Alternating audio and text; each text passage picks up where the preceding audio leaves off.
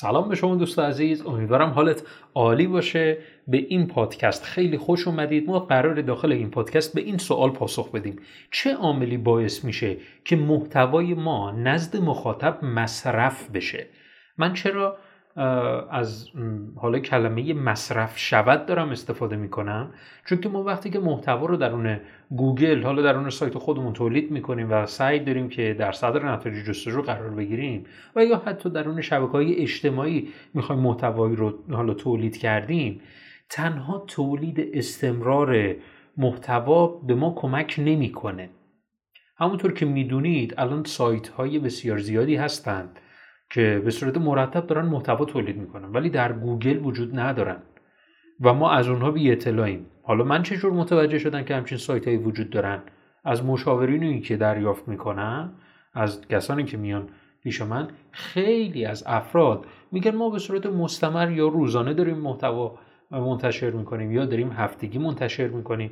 ولی هیچ تغییر بازدیدی رو ما شاهدش نیستیم.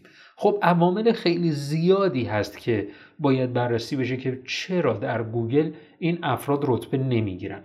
ولی یکی از مواردی که خیلی مهم هستش و می‌خوام در این پادکست بهش بپردازم اینه که محتوا نزد مخاطب اصلا مصرف نمیشه. کلیک خورده میشه ولی هیچ مصرف محتوایی انجام نمیشه. ما درون این استاگرام هم الان با تیترهای زردی مواجه هستیم که خیلی جذابن خیلی خوبن. ولی باز هم مصرف نمیشه. طرف تا کلیک می‌کنه می‌خواد محتوا رو ببینه شاید پنج ثانیه اولش رو نگاه بکنه دیگه از ادامهش منصرف بشه. و خیلی موارد این چنینی. این محتواهایی که درون شبکه های اجتماعی منتشر میشه درون سایت های مختلف منتشر میشه از نظر من این محتواها محتواهای اکثرشون. اکثر محتواها محتوایی کلیشه‌ای شدن با تغییرات خیلی جزئی. این تغییرات که با هدف بیشتر جذب مخاطب ایجاد شدن نمی‌تونه به مخاطب ما کمک بکنه. پس یک هدفی برای ما در نظر گرفته میشه و اونم اینه که ما باید کاری بکنیم که محتوای ما نزد مخاطب مصرف بشه. این به این معنا نیست که استمرار در تولید محتوا رو ما کنار بذاریم. خب پس با این پیش زمینه می‌خوایم بریم سراغ پاسخ به این سوال که حالا چه عواملی باعث میشه که محتوای ما نزد مخاطب مصرف بشه؟ ما کلا باید محتوای منحصر به فرد تولید کنیم که توسط مخاطب مصرف بشه. اگر ما بتونیم محتوای منحصر به فردی تولید کنیم می‌تونید احتمال خیلی بالایی بدید که محتواتون مصرف میشه نزد مخاطب. اگر محتوا هم مصرف بشه طبیعتا می‌تونه به اون اهداف کسب و کاری شما کمک بکنه. حالا برای ایجاد محتوای منحصر به فرد باید به سه نکته توجه بکنید. خیلی مهمه. دوست دارم اینجا رو با دقت بیشتری گوش بدید. نکته اول. نکته اول اینه که موارد جدیدی رو باید درون تولید محتوای خودمون مطرح بکنیم. یعنی چی موارد جدیدی رو باید مطرح بکنیم؟ مثلا اگر ما در زمینه فروش موبایل داریم فعالیت می‌کنیم همه دارن در رابطه با راز نگهداری باتری مثلا دارن صحبت می‌کنن. من بیام اصلا در رابطه با این صحبت بکنم که این باتری ها چگونه اصلا تولید میشن. یک دید عمیقتری به مخاطب بدم. دقت کنید. شاید الان بگید که خب باتری مثلا چگونه تولید بشه چه دردی رو از مخاطب من دعوا می‌کنه. نکته اینه که من در اینجا اولویت رو روی محتوای منحصر به فرد گذاشتم و بعد از اون کمک به مخاطب. پس ما باید کاری بکنیم که محتوای ما نکات جدیدی رو داشته باشه. چجور می‌تونیم نکات جدیدی رو در اون حوزه فعالیت خودمون استخراج کنیم؟ ساده است. کافی به منابع معتبری مراجعه بکنید که این منابع معتبر به صورت مستمر محتوای جدید دارن منتشر می‌کنن. یقینا ما به عنوان یک تولید کننده محتوا باید زمانی رو برای ارتقاء اون اطلاعات خودمون داشته باشیم. پس ما باید به صورت مستمر نکات جدیدی رو در تولید محتوای خودمون که در اون سایت و شبکه های اجتماعی هستش قرار بدیم. دومین نکته تجربه جدیده. ما باید تجربه جدیدی رو به مخاطب منتقل بکنیم. اگر همه افراد اومدن جلوی دوربین صحبت می‌کنن که مثلا من فلانی هستم و امروز می‌خوام این آموزش رو به شما بدم یا امروز می‌خوام این نکته رو مثلا من به شما بگم خب شاید این الان دیگه یک کلیشه شده که افراد بیان جلوی دوربین به این صورت دارن صحبت می‌کنن. شاید یه تجربه متفاوت می‌تونه این باشه که من بیام دیزاینی که جلوی دوربین قرار می‌گیرم رو تغییر بدم.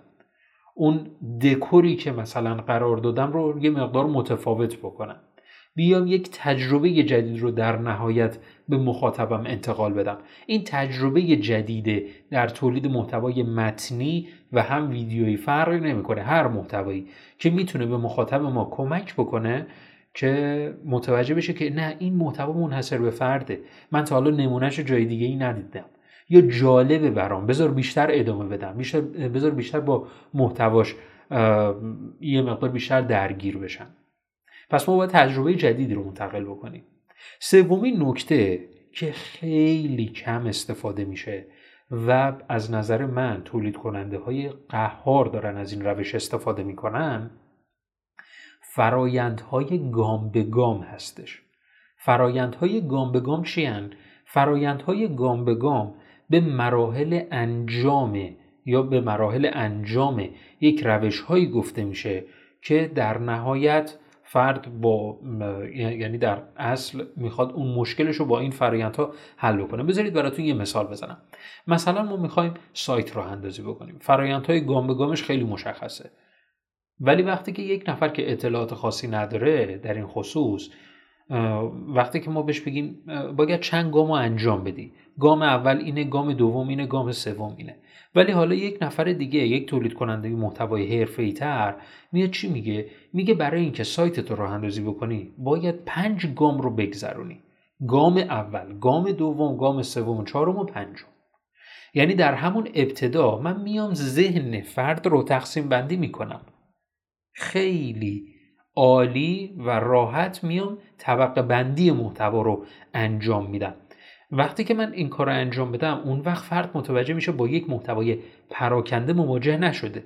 یک محتوای کاملا منسجم که در نهایت می‌خواد انتقال اطلاعاتی رو انجام بده. پس من کلا در رابطه با این سوال من پاسخ دادم که چه عاملی باعث میشه که محتوای ما نزد مخاطب مصرف بشه محتوای منحصر به فرد؟ محتوای منحصر به فرد سه تا نکته داره که جنبندیش به این صورت هستش. نکات جدیدی رو بتونیم مطرح بکنیم. که قسمت اول هستش. دومیش تجربه جدیدیه. بتونیم تجربه های جدیدی از مصرف محتوا رو در اختیارش قرار بدیم. سومیش فرایندهای گام به گامه. فرایندهای گام به گامی رو برای مخاطبمون در اختیار مخاطبمون قرار بدیم که از محتوای مصرف شده لذت کافی رو ببره. شاید الان در حال حاضر یک مثال دیگری رو می‌خوام به شما بگم. الان خیلی این اعدادی که درون یک محتوا قرار بگیرن درون عنوان ها قرار بگیرن خیلی زیاد شده. مثلا پنج راز زیبایی پوست و چیزهای این چنینی که یک عدد مثلا درش قرار گرفته خیلی مرسوم شده که افراد دارن از این روش استفاده می‌کنن. ما کاری که باید انجام بدیم اینه که بیایم این موارد هم یه مقدار متفاوت کنیم. پنج راز زیبایی پوست برای مثلا پوست های تیره. دقت بکنید باز هم ما یه مقداری متفاوتترش کردیم منحصر به فردترش کردیم. پس در کل ما باید کاری بکنیم که محتوای منحصر به فرد تولید بکنیم. امیدوارم که از این پادکست صوتی نهایت استفاده رو کرده باشید. ما درون سایتمون درون سایت خط یک مقاله رو منتشر کردیم با عنوان راهنمایی برای شکست در سئوی داخلی که خیلی دقیق تر به موارد مربوط به سئوی داخلی پرداختیم که این تنها یکی از اون چهار تکنیکی بود که خدمت شما عرض کردم و می‌تونید با جستجوی همین عبارت راهنمایی برای شکست در سایه داخلی درون سایت خط یک به این مقاله دسترسی داشته باشید. حتما برای ما نظر بنویسید و در این استاگرام ما رو دنبال بکنید. به نام علی اکبر فرج. امیدوارم که روزگار بر کامتان شیرین باشد. فعلا خدا نگهدار.